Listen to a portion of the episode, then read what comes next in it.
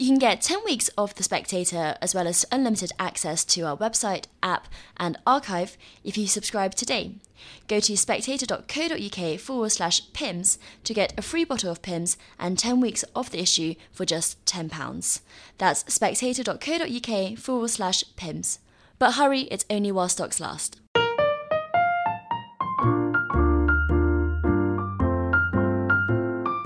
Hello and welcome to the Spectator's Book Club podcast. I'm Sam Leith, the literary editor of The Spectator, and this week I'm very pleased to be joined by the writer and critic Michael Bracewell, whose new book is Souvenir, which is an account of London in the years between 1979 and 1986. Michael, welcome. Hello, thank you for having me.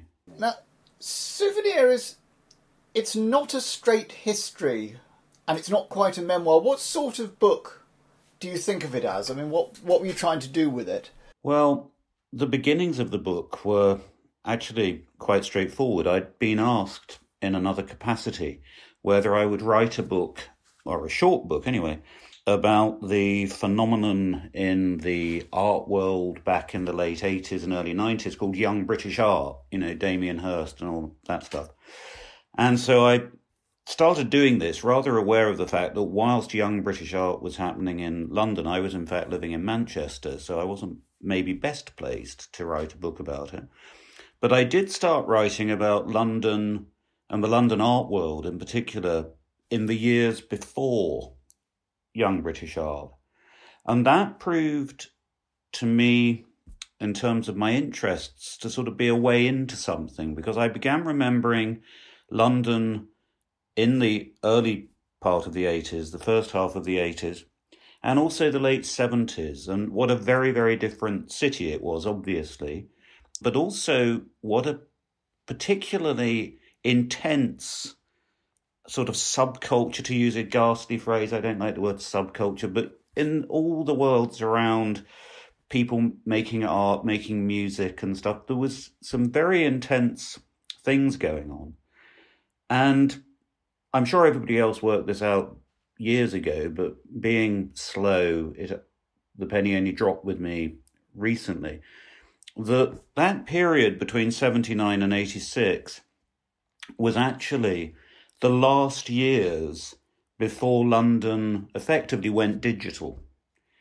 It was the end, if you want, of the old electrical, mechanical, service industry city. And it was also, if you want to look at it in kind of, you know, literary terms, it was the end of the modernist city. It was the end of the city, if you want, that had inspired T.S. Eliot and some of his work and all those very interesting writers, maybe British writers of the 1930s, who I've always been fascinated by, who likewise, in their end of the 20th century, had been obsessed with newness, with experiments, with sort of doing mad things. So I gave up trying to write about the YBAs and thought, I know, I'll try to remember where I saw The Damned or some ghastly punk group. And I went that way. Once I'd got in, I began to find it extremely interesting for all kinds of reasons. And I think uppermost in my thinking was, I've always been slightly wary of men of my age, I'm 63, sort of sitting around getting sentimental about records they used to listen to, you know, 40 years ago and so on. But it did occur to me that for my generation, there was a huge emotional investment in music for a lot of us, not all of us, but for a lot of us. There was this sort of moment. I mean, it's quite an in-betweeny period you're looking at. I mean, as you say, it's looking forward to the digital age, but there's this after-punk. It was that kind of post-punk moment, which is sort of neglected. It is a little bit. The site of punk's battleground, the sort of 1976 and all the rest of it, I mean, that's very well-trodden ground, I think, and it's been brilliantly, and people have written brilliantly about all that. Whereas the post-punk thing, which certainly was the thing that I witnessed firsthand, I mean, like loads of people in those audiences at those concerts in London then. I was a product of, you know, the deep leafy suburbs, you know, total, you know, my punk credentials were zero, you know, but then you discovered an awful lot of the people in those audiences were, you know, you'd be next to somebody dressed like goodness knows what, and they'd work in an old people's home in Southend, you know, I mean, it was that kind of scene. You're right, it was. It hasn't been looked at as much. And also the overlap into, it might sound a little pretentious now, but oddly it was a kind of acceptable pretentiousness. People, I suppose, who were really trying to do something with art, who were looking for a way.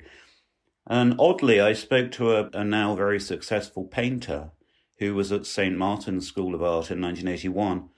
And he said what we were trying to do was to give our painting the same excitement that we felt music had. It was an energised, but as you say, overlooked moment. That crossover. I mean, you have a very early on in the book this extraordinary reading of a pop video that I'd forgotten. I mean, maybe because I was younger, but the Soft Cell's What? Ah, yeah. And as you say, this early pop video is absolutely saturated with references to art. Mm. I mean, you've got Warhol, you've got Roy Lichtenstein, you've got all, you know, Mondrian in there. Was that... I mean, nowadays, we probably don't think of most pop as being very art literate. No. But was Soft Cell there an outlier, or was that something that, you know, these two worlds were very close? It's a very good question. I don't really know how close they were.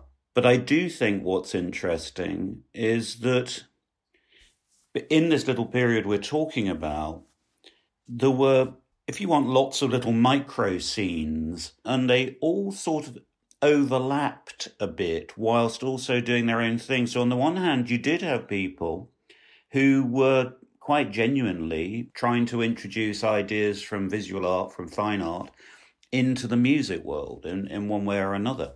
And in some cases, very seriously from what you'd call the avant-garde. I remember seeing the punk group Wire many times, and Colin Newman, the singer with Wire, I remember waited outside in the lobby of the Janetta Cochrane Theatre after the band had played a very confrontational set, because it was pure performance art. I mean, it was, you know, people going nuts, basically. And I remember him sort of basically being there to take the flack from the audience about why hadn't they played the hits. And I heard somebody say to him, you know, what was all that about then? And he just said, well, if we can't take risks, who can? And one example, you know, saw part of their mission to be avant-garde artists. At the other end, I think with the Soft Cell video you mentioned, it was just, you know, very witty, intelligent styling. I mean, it, you know, and it's huge fun. It's got, you know, Mary Wilson sort of with this amazing hairdo. And Mark Almond, in my opinion, I just think he's so great. I mean, such a huge talent. It's a book that sent me back to YouTube many times. Oh, good. I'm so glad. Yes. Do you think there's a sense in which, at this point, people are sort of looking forward to modernity, and the modernists of the 30s were also sort of... There is a kind of... that the idea of the future is very, very wrapped up with the past. Yeah. In this book. I mean, it seems to me to be haunted by The Waste Land. It is, your book, yes. Totally. Yeah. How do those things connect?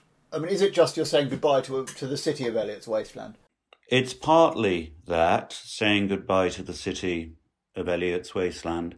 It's also, there's a little section in the book. I mean, the book is written, as you will have seen, as a series of vignettes, really.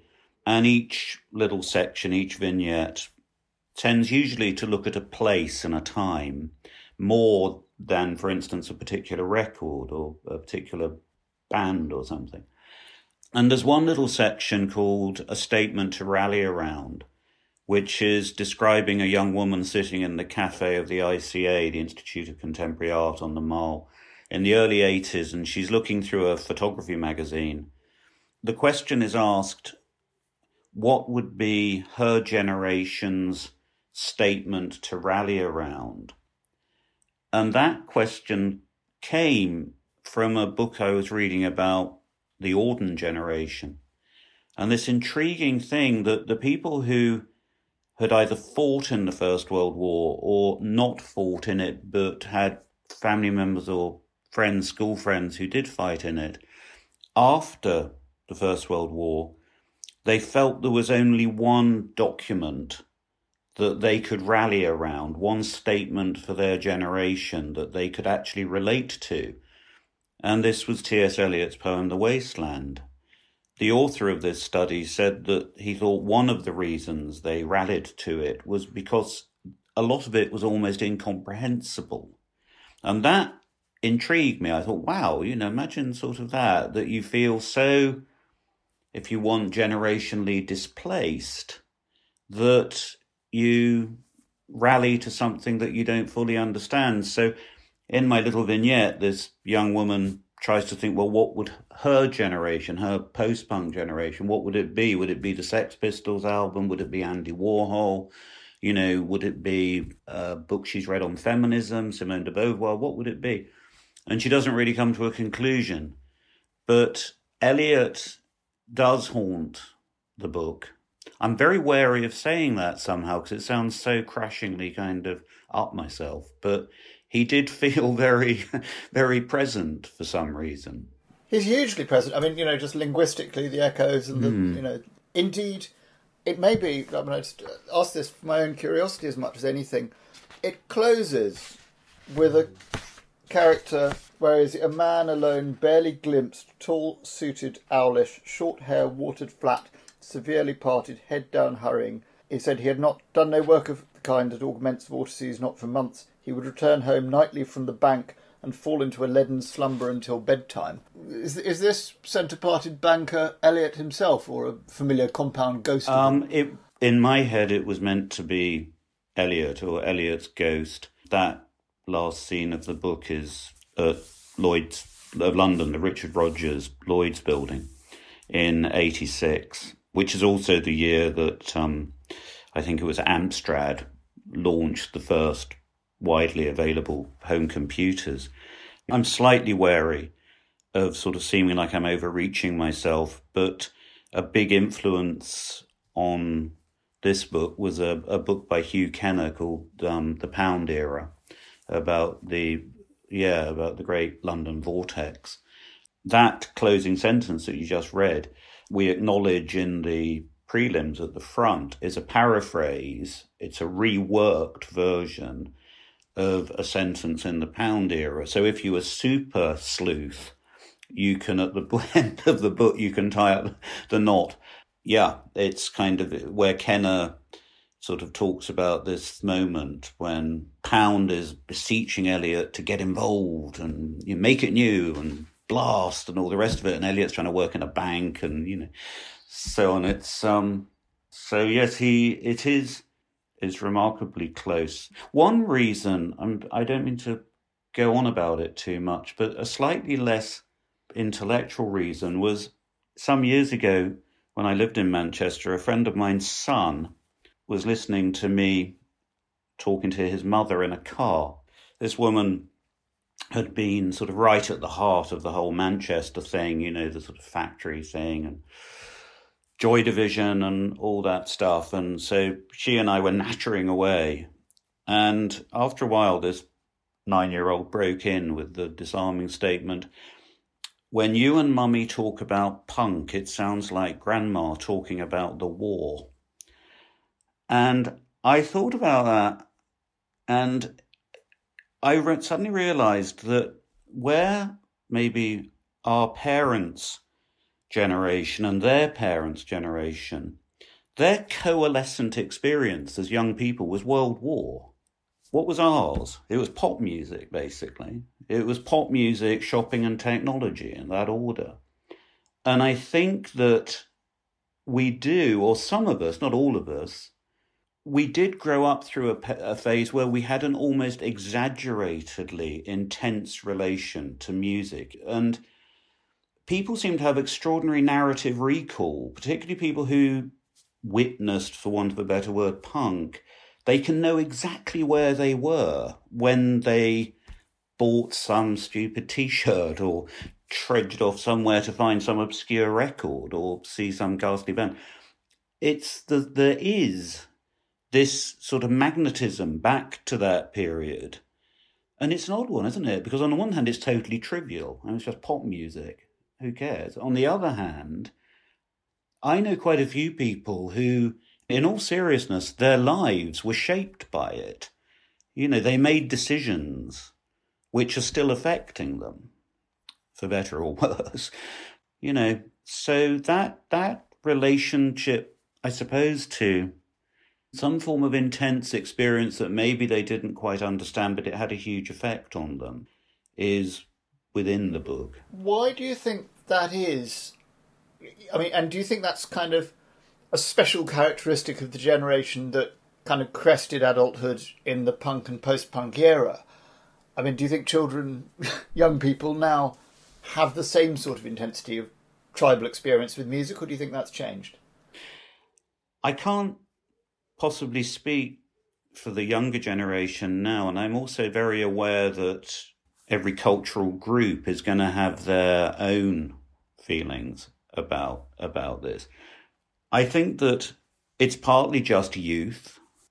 I wonder whether, you know, probably people in America, for instance, who were part of the generation who, you know, to do with the draft and the counterculture and Woodstock and all that stuff. When you were young, if you want, the pores of your consciousness are sort of very wide open to receive, you know. I mean, you just have something to do with being young, I guess. The relation to music, I think, is slightly different because you can make the point quite persuasively, not wanting to be a bore, that between 1956 and 1986...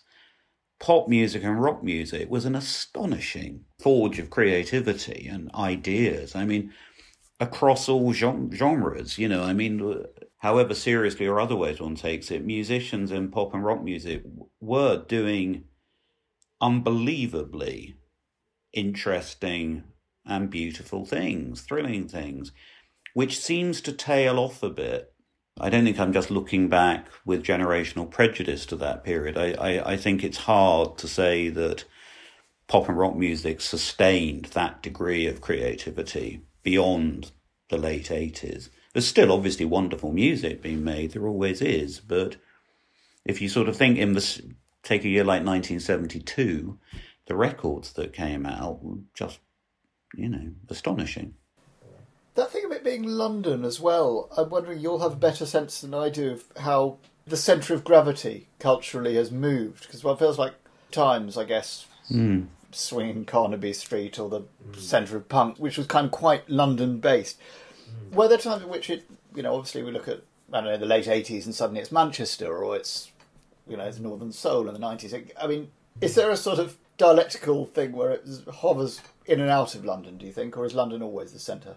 It's an interesting question. I mean, as I say, I'm from suburban London. I think at the late 70s, certainly, definitely, the whole punk thing was very London-centric, although, as we all know, it's spread out, and people started picking up on the effect of it all over.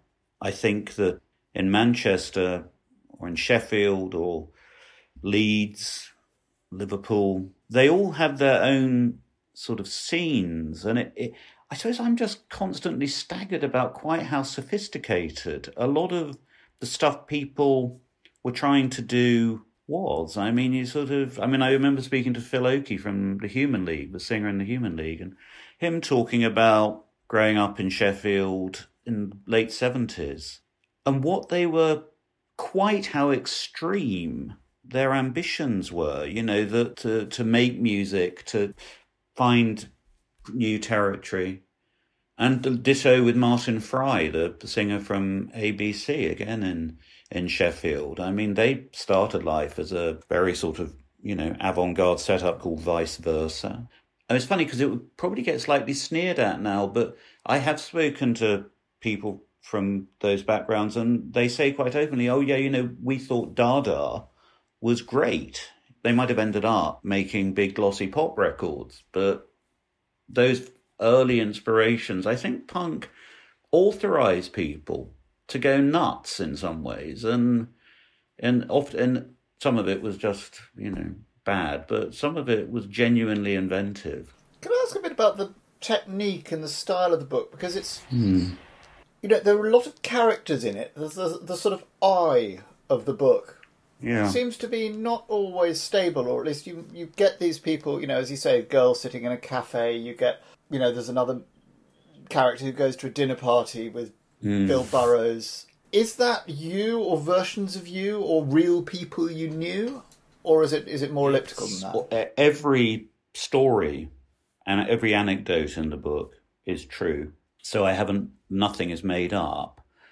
I didn't want it to be a memoir. At the same time, I certainly wouldn't have had I don't think it wasn't right to try to turn it into fiction. I don't think I'd have been able to.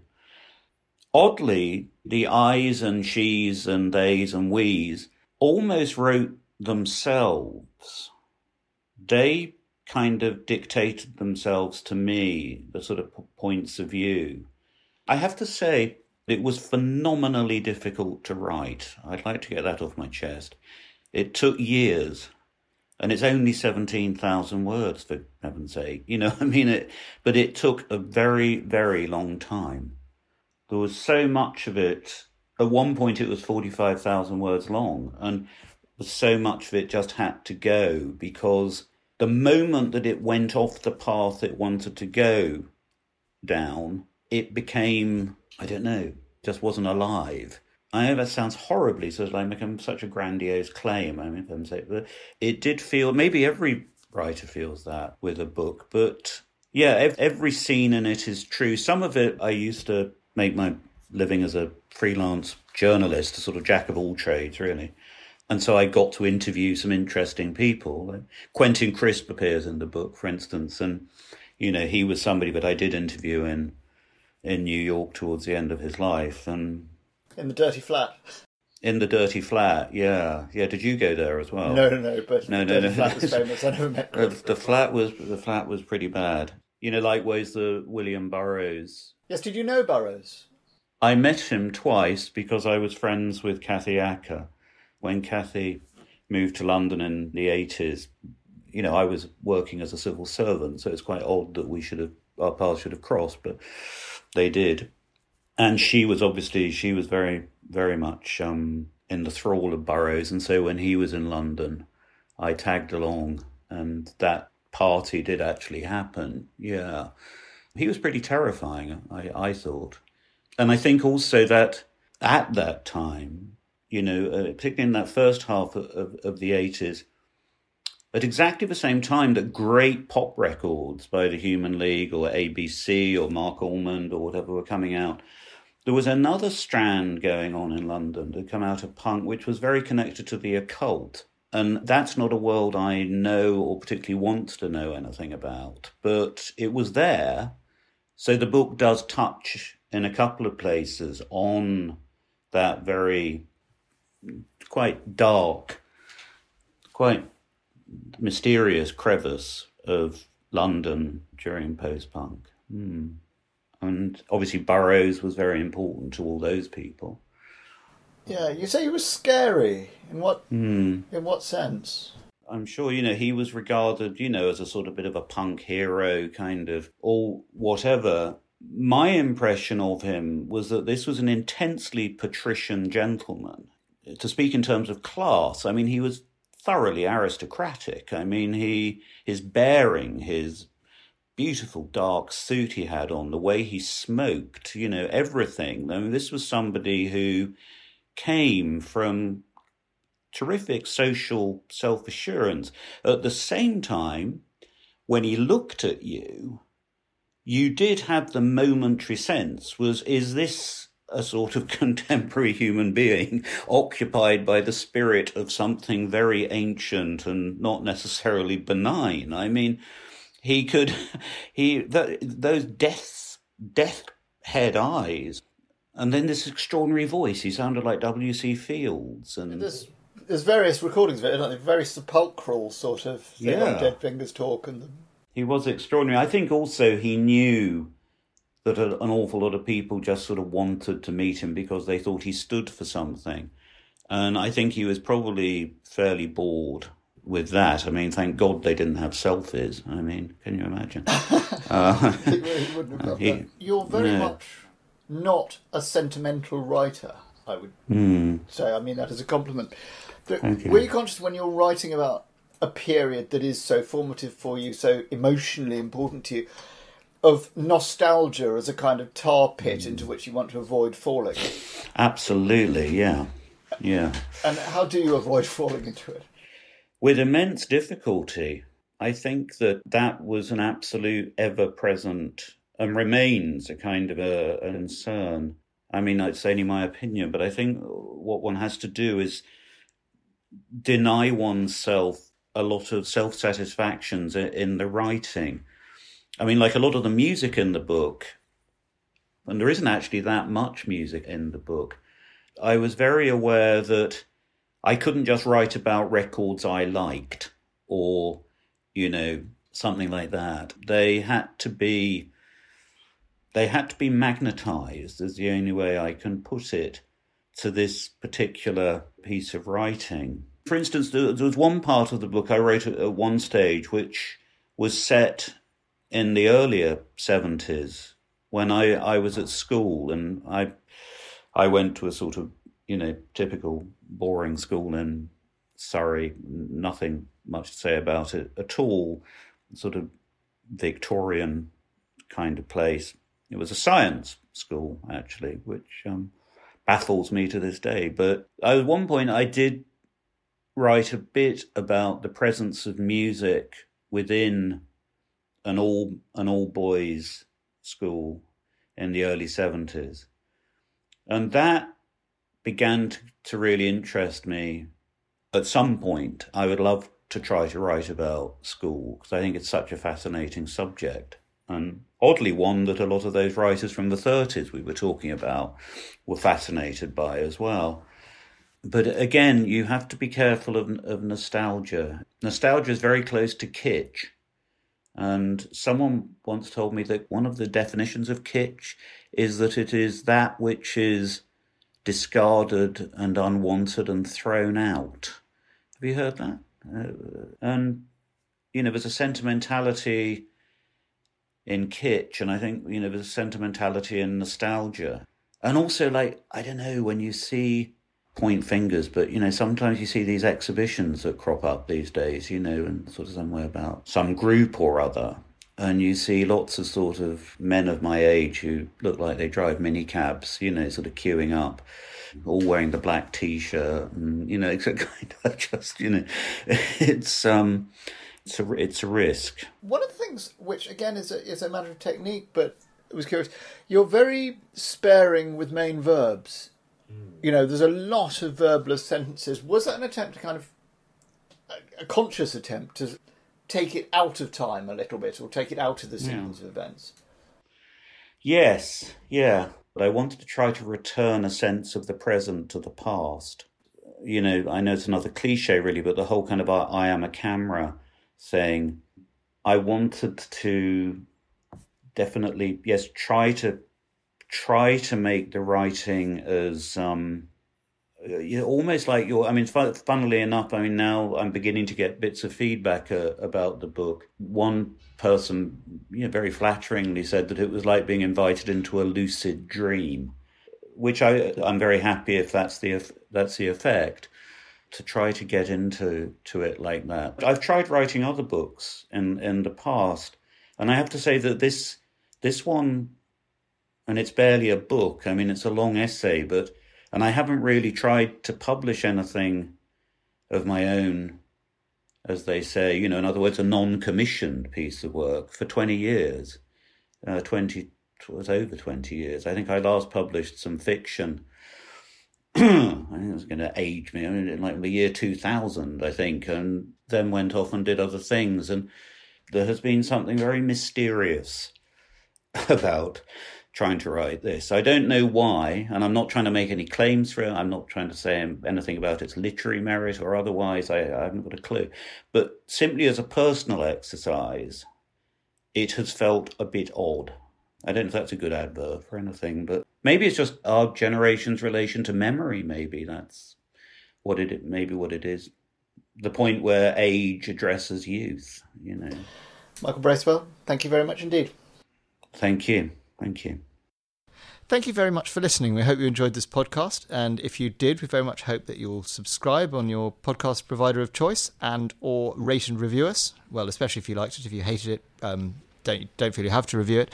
And equally, if there's something that you wanted to ask us about, something you think we could do better or something you enjoyed, please do send us your feedback to podcast@spectator.co.uk.